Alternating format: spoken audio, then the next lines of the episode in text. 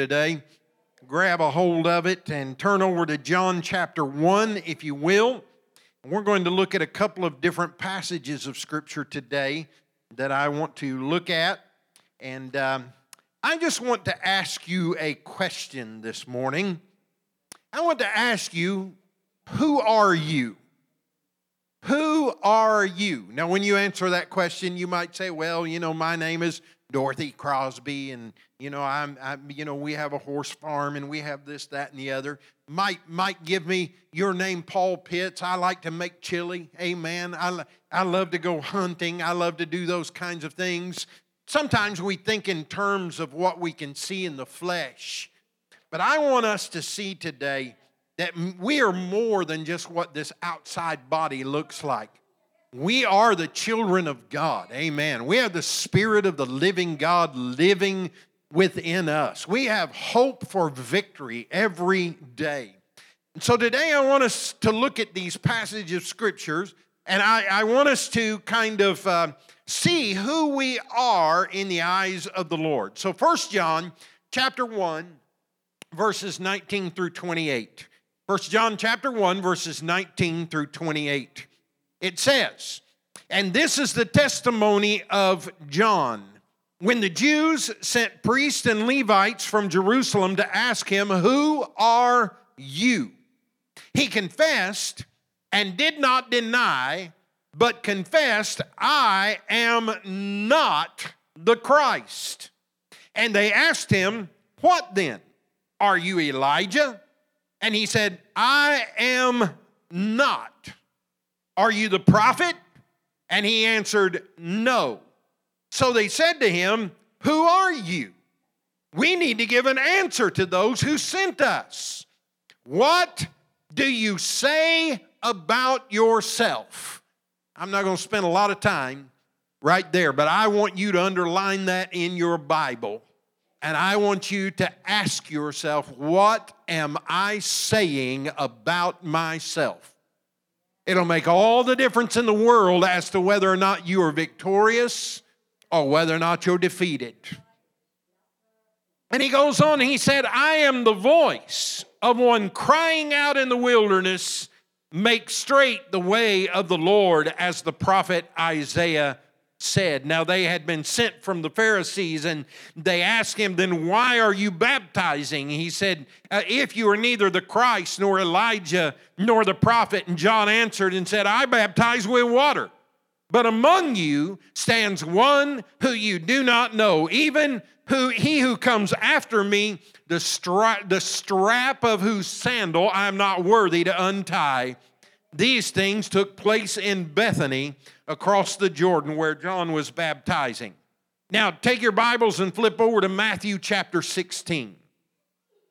Matthew chapter 16, beginning at verse 13. Matthew 16, verse 13. Now, when Jesus came into the district of Caesarea Philippi, he asked his disciples, Who do people say that the Son of Man is? And they said, Well, some say John the Baptist, others say Elijah, others Jeremiah, or one of the other prophets. And he said to them, But who do you say that I am? Simon Peter replied, You are the Christ, the Son of the living God. And Jesus answered him and said, Blessed are you, Simon Bar Jonah, for flesh and blood has not revealed this to you, but my Father who is in heaven. And I tell you, you are Peter. And on this rock I will build my church, and the gates of hell shall not prevail against it. Father, thank you for your word today. I pray that you will anoint me to be able to speak effectively and to say what you have placed in my heart. But I pray that you will help us to realize who we are in you and that we can stand in victory because of you. Speak to us today by your Spirit. We ask it in Jesus' name. Amen and amen. You can see from these two passages of Scripture that there's a lot of emphasis placed on identification. They came to John the Baptist and they said, Who are you? And then they begin to give some examples of who they thought that he might be. And it's interesting that he said, No, I'm not that. I'm not them. I'm not that person. That's not my role. It's not. And then in Matthew, they came to Jesus, and Jesus brought it up and said, Who are people saying that I am? It's important that people identify me correctly and properly. And they said, Well, they're saying you might be Eli- Elijah or, or John the Baptist or another prophet. They said, and then he said, But who do you say that I am? And Peter, of course, said very boldly, He said, You are the Christ. Amen. And then Jesus turns and he looks at Peter and he said, You are Peter. I like that. He, he, very clearly he indicated a shift in the life of Simon that he would now be known as and operate in and be identified as a, a man named Peter, who would be instrumental in the institution of the modern day church. So it's important to know who you are. And so, if I were to ask you today, who are you, you might not be able to answer. And here's the reason why. To discover who you are, you must first discover who you aren't. Let me say that again. To discover who you are, you must first discover who you aren't. There are a lot of people that I know that they think they're somebody that they're not they try to operate in some other kind of identity. That, that sometimes they want to be well known, and other times they don't want no, anyone to know anything about them. They, they don't operate in the identity that God has given them. But I want you to know today to discover who you are, you have to first identify who you are not. That's the reason John the Baptist said when they asked him, Are you this one? No, I'm not. Are you this one? No, I am not. How about this one? No, not a chance. Well, then who are you? And I'm thankful that he was able to say, I am the voice. Amen. I don't know, we've got to discover who we are. So there are a couple of components that we need to look at. First of all, there's this idea of self esteem. Now, self esteem has to do with value. When we esteem something, we value something highly. And so, self esteem would be the idea that I have discovered who I am in Christ Jesus and I value that highly. Who am I to argue with my Creator? Who am I to argue with the one who made me who I am? He has created me this way, and so it is, it is my responsibility now to value who Christ has made me to be. You say, well, you don't, you don't understand. I was born into sin, and, and because of sin, certain things happened in my life, and, and, and now I'm carrying the baggage of all the weight of the sin and, and, and the circumstances that came with that. And hey, I get that. I understand that. We make poor choices from, from time to time, but but we spend so much time valuing our sinfulness that we forget to value who we are in Christ Jesus. We want to talk about our sinfulness all the time, but what God wants us to do is talk about our salvation and who we are in Christ. You see, if I read the Bible right, it says that when I came into Christ, I became a new creature in Him. Old things passed away, and behold, all things are new. I'm not who I used to be, thank God. I am a new creature in Christ Jesus and I value who I am. I've heard people talk, and you do too, and especially at this time of the year. Well, you know, I'm I'm overweight. I, I need to lose weight. I'm I'm fat. I'm ugly. I'm I can't talk right. He, Moses, when he discovered his call upon his life, he said to God, he said, you must have me mixed up with somebody else. I can't answer this call. I can't even speak properly. I'm, I'm a poor speaker. There's no way that I can do what you're asking me to do. God didn't ask him to qualify himself. All he wanted him to do was value the call that he was placing upon his life, and he would be, God would be responsible for building that calling and the gifts that he needed to be successful. You remember Gideon? I mean, uh, he, he, was, he was out hiding and, and just uh, going through his day to day life, and the Spirit of God showed up and, and, and greeted him and said, Mighty man of valor.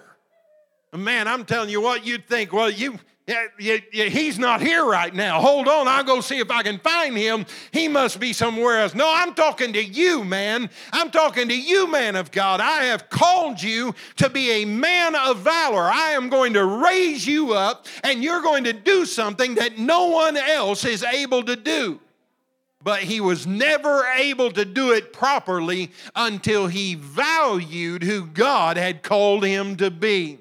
So, self esteem deals with the issue of value. Before I move on, let me just say to you we talk about faith all the time. It's time for you to start speaking about yourself in faith. Stop calling yourself fat. Stop looking in the mirror and saying, I'm ugly. Stop, stop looking at yourself and saying, I, I fall short in this area and I fall short in that. God, God's not looking for movie stars. He not, he's not looking for celebrities. He's looking for people who will be faithful and utilize the gifts that God has called them to, to, to utilize and to give them. Stop arguing with God about who you are and start saying, I may not be able to see that in the flesh, but if God says it in the spirit, that's all I need to know. It may not matter to anybody else, and nobody else may think that at all, but I know today that I am who God has called me to, to be. And I am fearfully and wonderfully made by His hand. Stop arguing with God about who you are. Then, secondly, there is the component of self awareness.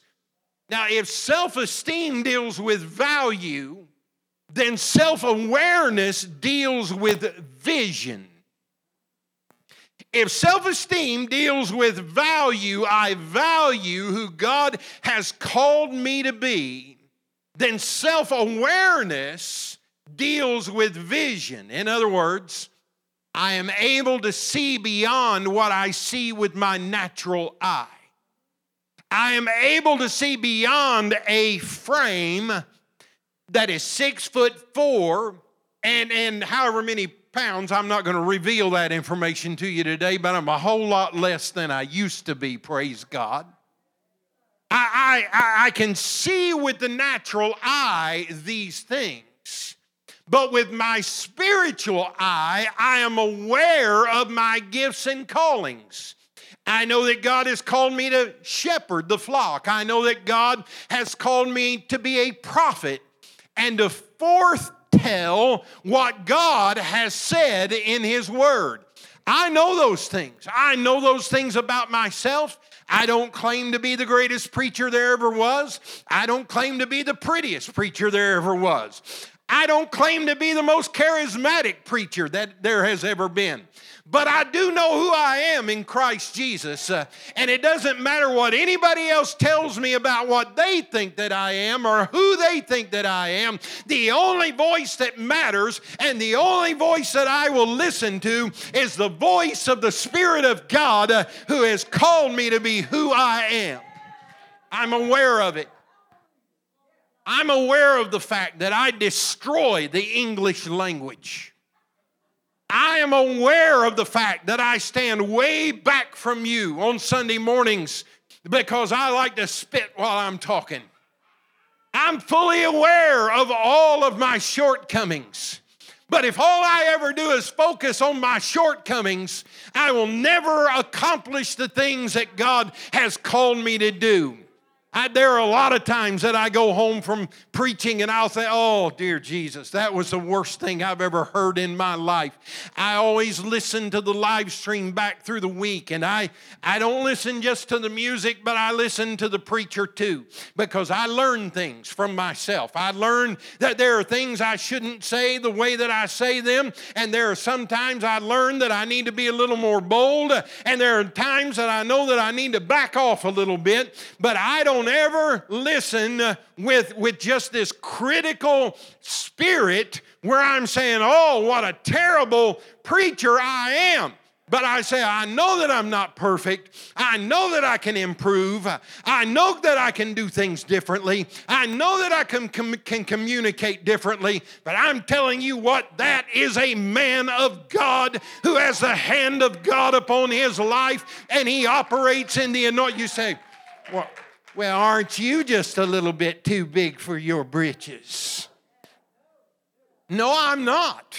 Because that's what God says about me. That's what God declares about me. He says, I am His servant. He says that I am His child. He says that I am His prophet. And therefore, I must choose to operate uh, in the gift that He has called me to. And I must be aware of who I am in Him.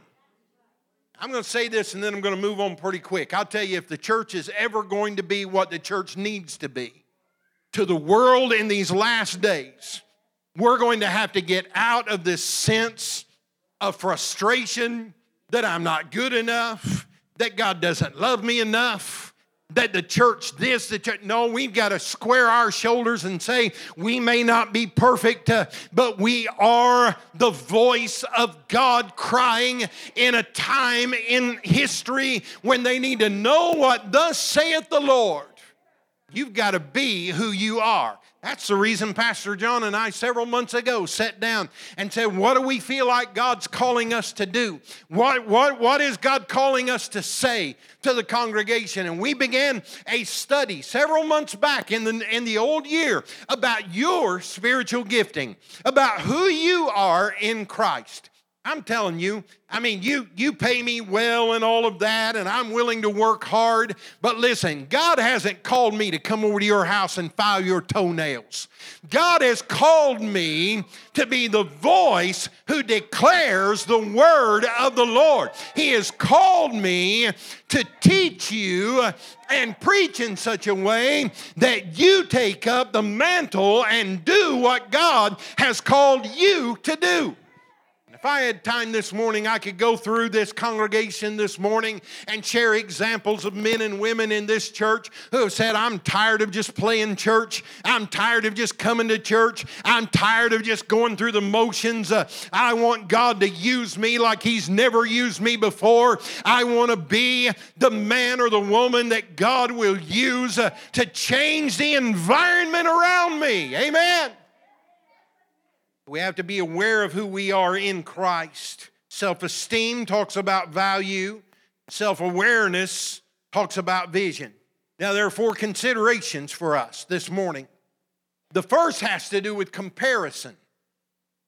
Now, if you, if you read both of these passages of Scripture, there is the temptation for, both, for all of the characters that are involved to compare themselves to someone else.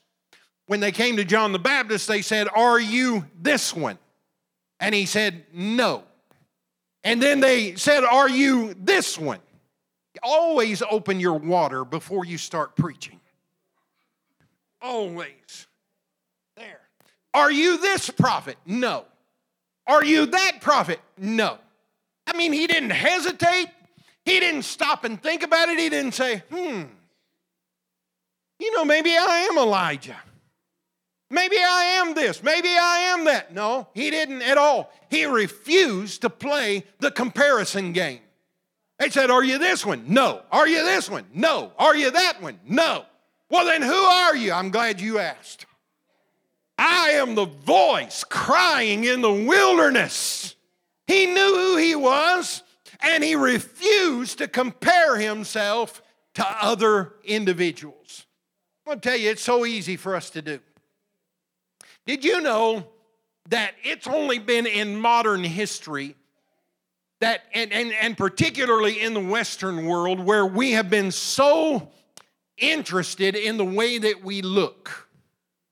You know, in, in, in, in history past, there was not such a, a, a big ruckus over on how you dressed and how you looked and what your latest hairstyle is and what your latest color of hair is and all those things. And they just went about life. When a man was about to get married, he wasn't as concerned about whether or not she was pretty. He was concerned about whether or not she was smarter than him. Because I need a woman who can take care of the business of the house. I need somebody who can go down and, and make deals and spend our money wisely. He didn't care if she was pretty and had six inch stilettos on and, and the latest hairdo. He wanted, a, he wanted a hefty woman who could get in there with the mules and the oxen and say, We got some, we got some rows to hoe. They, they weren't concerned about the look, but now we got to have all the latest hairdos and we got to have all the latest styles and all the latest shoes and all the latest products. And I'm just talking about the men. Yeah, we got to have all this stuff. Why?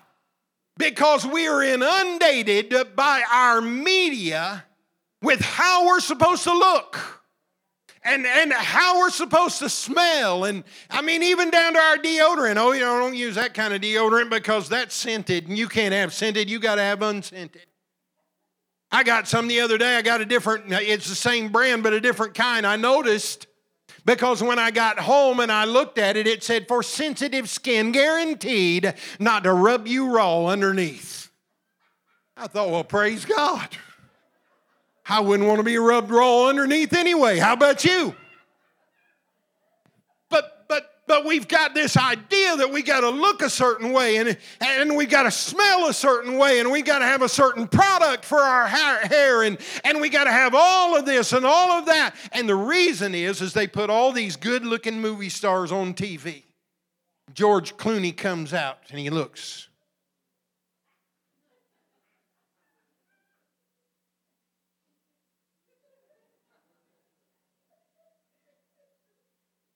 start looking at it and it's like, man, I need to look like that. And the wife starts thinking, I wish I'd have married that boy. He good looking boy. But back in history, those kinds of things weren't important. It's important today because the media has caught on that if they can put all of these figures and images in front of us, that it will cause us to want to be like them. And God has not called us to look pretty. He has not called us to smell good. I thought about it this week as I was preparing, and I thought, I wonder what John the Baptist smelled like.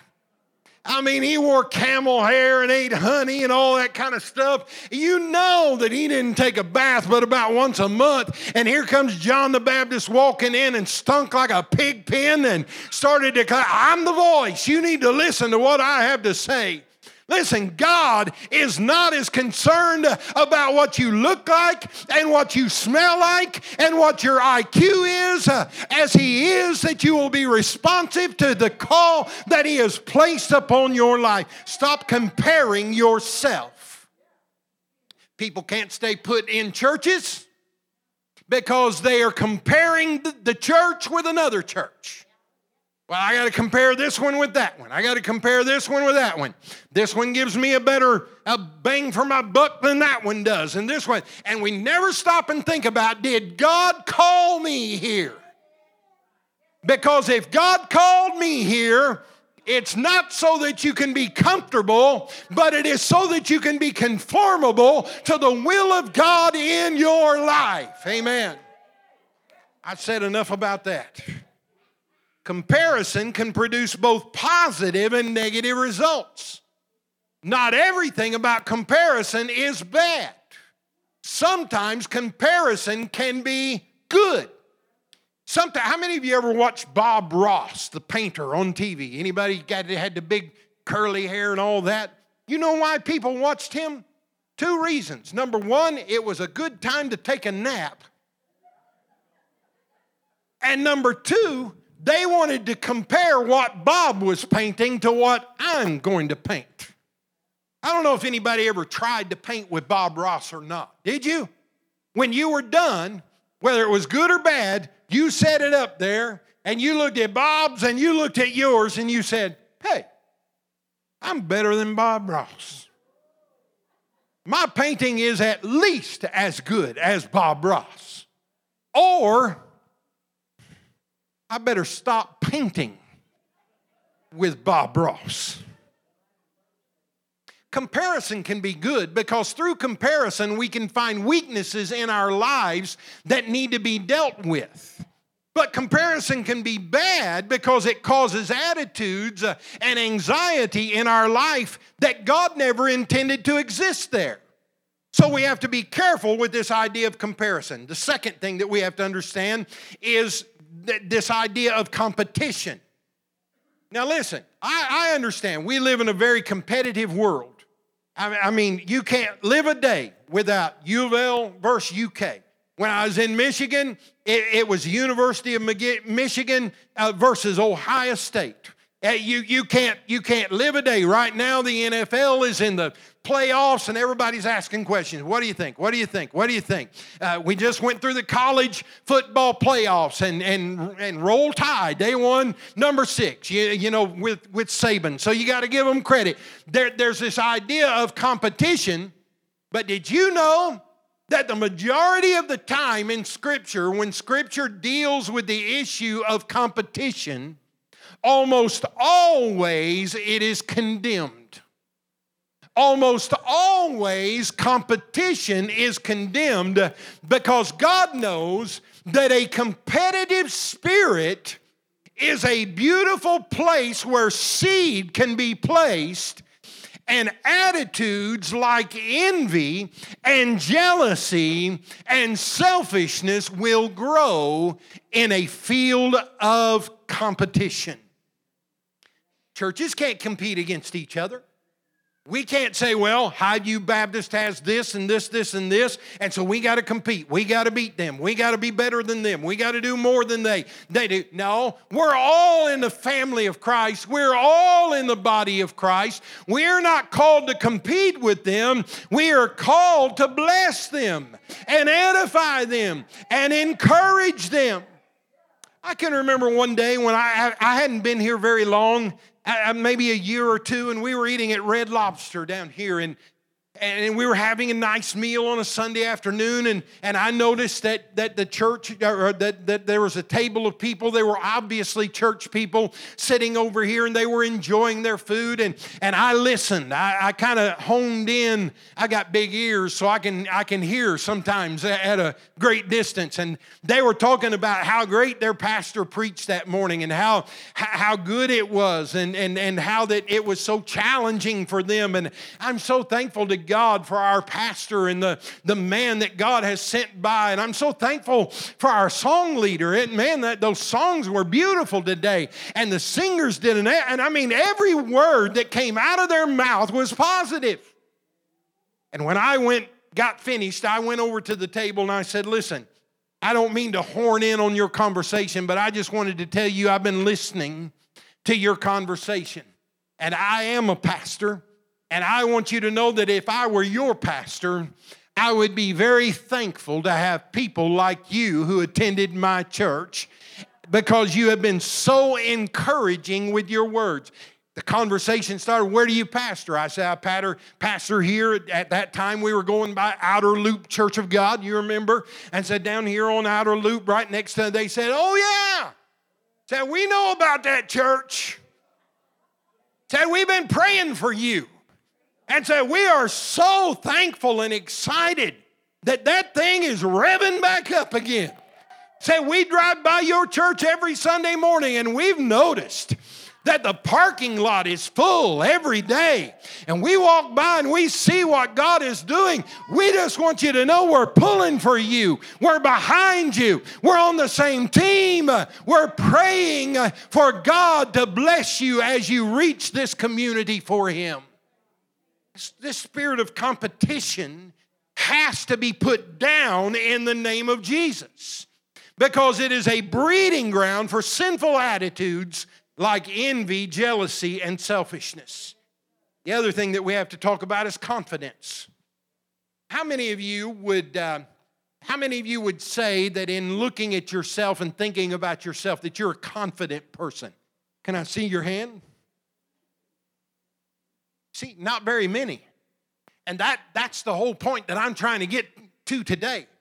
I, I, I think that once you understand who you are in Christ, I think that once you understand that you have been sealed with the Holy Spirit of adoption, once you know that you are in the family of God, you can't live life absent confidence.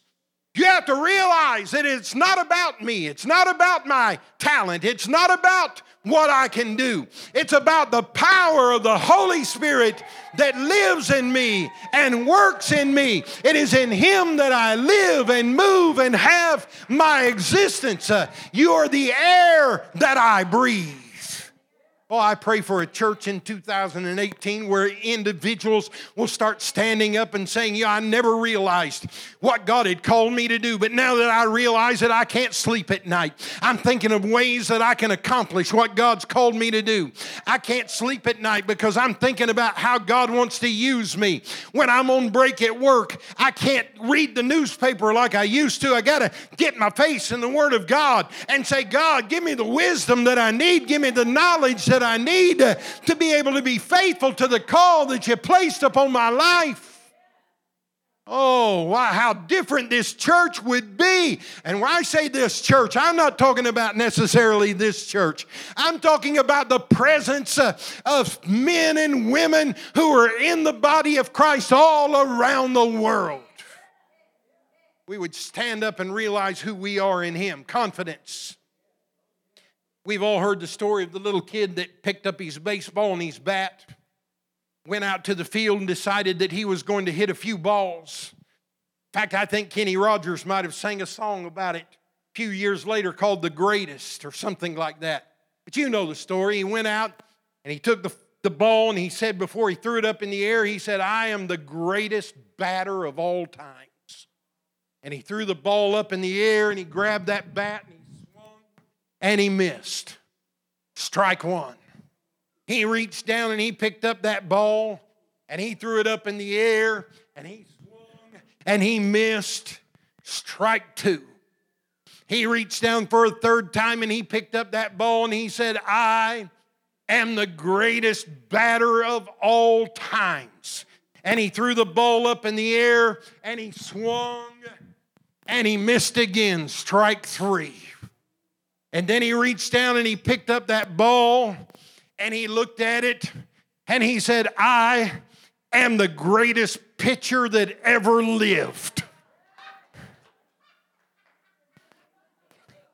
You see, we've got to understand who we are and then have confidence in our calling.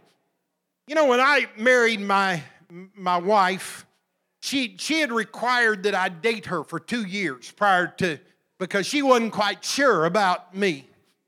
And, and worse than that, her mother was not quite sure about me.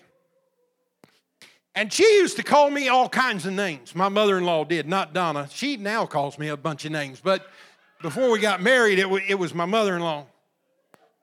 And, and, and the name that she used to call me more than any other name that really put a burr in my saddle was that she would say, You're arrogant. And I never thought I was arrogant, I just thought I was confident. And, and then as I got older, it dawned on me that there's a difference between arrogance and confidence. And I asked myself this question could it be that the primary difference between arrogance and confidence is wisdom. Let me say that again. Could it be that the primary difference between arrogance and confidence is wisdom? You know, one of my biggest fans now is my mother in law. because she has said that you've grown out of your arrogance and you have turned in to a confident minister of the gospel. And you know, I've looked back through my life and I realized that as much as I didn't want to hear it, she was spot on. There was a time in my life where I was more arrogant than I was confident because I thought it was about me and my ability when I had to realize that it wasn't about me and my ability at all. It was about my spiritual gifts that doesn't come from me, but comes from the Father in heaven. And we begin to operate in that, then we understand who we are, and arrogance fades away, and confidence begins to grow. Confidence for the Christian should be motivated by calling by knowledge and by godly wisdom. Let me say that again. Confidence for the Christian should be motivated by calling, by knowledge, and by godly wisdom. You say, well, don't you need talent? You know, I used to think that you did.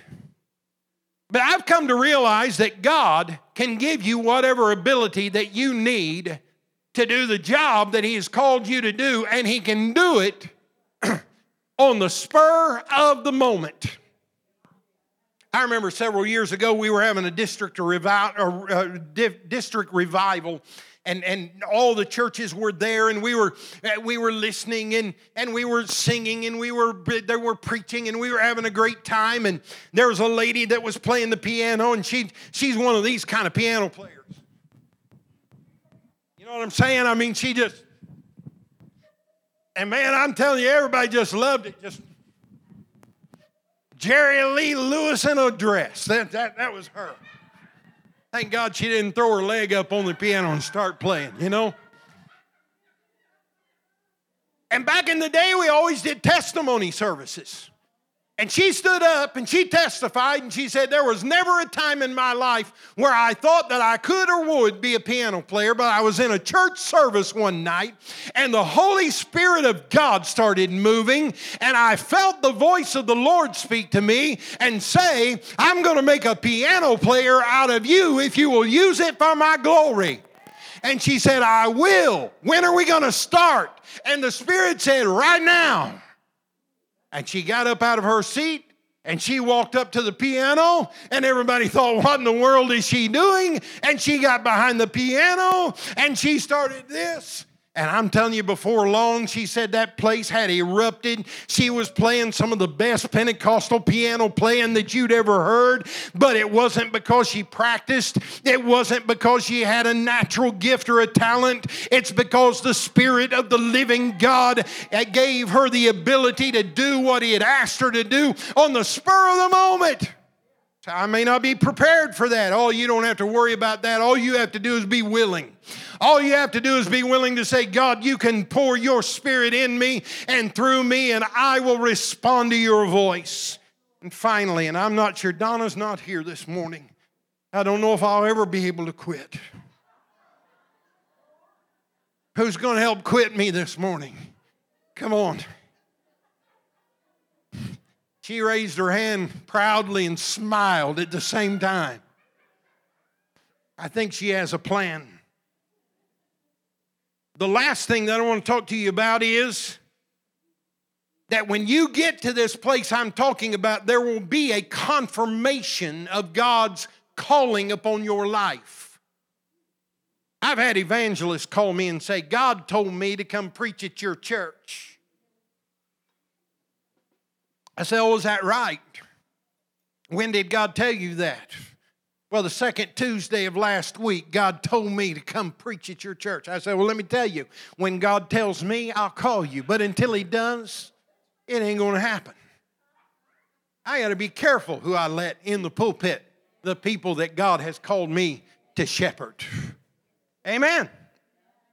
There will be a confirmation of your call. There will be a confirmation. You say, Where do you get all that? Well, because in the case of John the Baptist, they said, Well, who are you then? And he said, I am the voice of the one crying in the desert, prepare the way as was spoken by the prophet Isaiah. What he was saying is, many, many years ago, God prepared this moment. Many years ago, God prepared me for this moment. Many years ago, God made this opportunity available. And God called me to stand up here and to declare that there is one who is coming after me, whose shoes I am not worthy to untie. There is one coming uh, that must increase uh, while I decrease. The prophet Isaiah confirmed many years ago the word that I am speaking to you today. There will be a confirmation. In Matthew chapter 16, Jesus said, Who do they say that I am? And Peter spoke up. He said, Here's what people are saying. And then Jesus said, Peter, who do you say that I am? So you're the Son of the living God. He said, Man has not told you that, but my Father which is heaven, in heaven, has revealed that to you. And he said, You are Peter. And upon this rock I'm going to build my church, and the gates of hell shall not prevail against my church. And then we keep going in Scripture, and we learn that they come and they start talking and confronting Jesus, and Jesus says, there's coming a time when I've got to lay my life down. I've got to die. And this man, Peter, said to Jesus, That will never happen. And Jesus turned around to him and he said, Hey, Satan, get thee behind me. Here's a man who's just been called by Jesus, but he hasn't matured yet to the place where he understands how his calling should operate.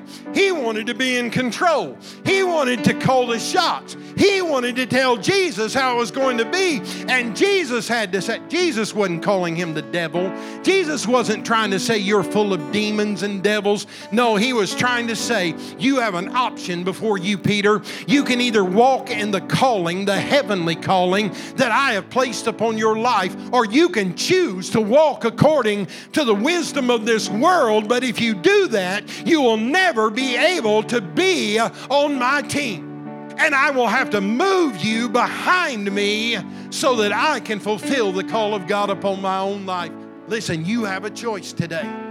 You have a calling upon your life. Every believer in the kingdom of God has been called by God to operate in the realm of the Spirit. And you can either accept it and take it and refuse to compare yourself to others and refuse to want somebody else's gift, or you can say, I am going to walk in the power of my anointing and my calling. Or you can choose to not do that. Let me tell you if you choose to go against God's will for your life, and if you choose to go against Him, He will set you aside and say, I cannot let you hinder the work of my Spirit because the time is short and what needs to be done must be done. Will you help me or will you hurt me? And thank God, Peter saw the light and he applied the wisdom and the knowledge that he needed, and he operated in the confirmation of God's Spirit upon his life. So I ask you today who are you? Who do you think you are? What do you say about yourself? Oh, I love that statement. What do you say about yourself? How are you talking to yourself in the morning? Are you putting yourself down? Are you selling yourself short? Are you wondering who, what, why? Or are you operating in the fullness and the confidence of the Spirit of God as He has called you? I don't know about you, but that's where I want to be. That's where I want to land. I don't ever want to look at myself and say, oh man, what a failure. What an ugly man. What a what a, what a what a sorry individual. No, I want to say, look, I'm not perfect. I make mistakes. I fall down sometimes 7 times a day, but that's okay at the end of the day. I'm going to get myself back up and wipe myself off and stand back up because it's not the man that falls 7 times, uh, but it's the one who stands up who will have victory in their lives. I'm calling you to stand up today. I'm calling you to discover who you are in Christ Jesus by first discovering who you are not and then walking in the calling that God has placed upon your life. Will you stand with me? Ushers, will you come and prepare? We're going to close with communion this morning. As they find their way to the front and get in place, if you would come forward and receive the communion elements and find a place here.